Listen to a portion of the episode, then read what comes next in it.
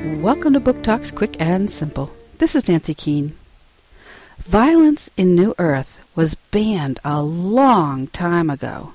If you have an argument with somebody or need to get into a fight, you do it through the virtual reality game Epic. Most people spend countless hours inside the game attempting to better their position in life. Your future life and even your career and whether you get into college or not is all based on what you do and what you accomplish throughout the game.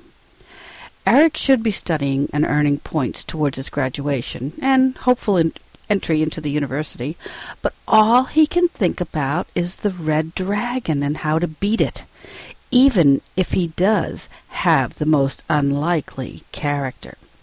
As Eric and his friends get stronger and become more and more famous, they realize that something is very wrong in this game.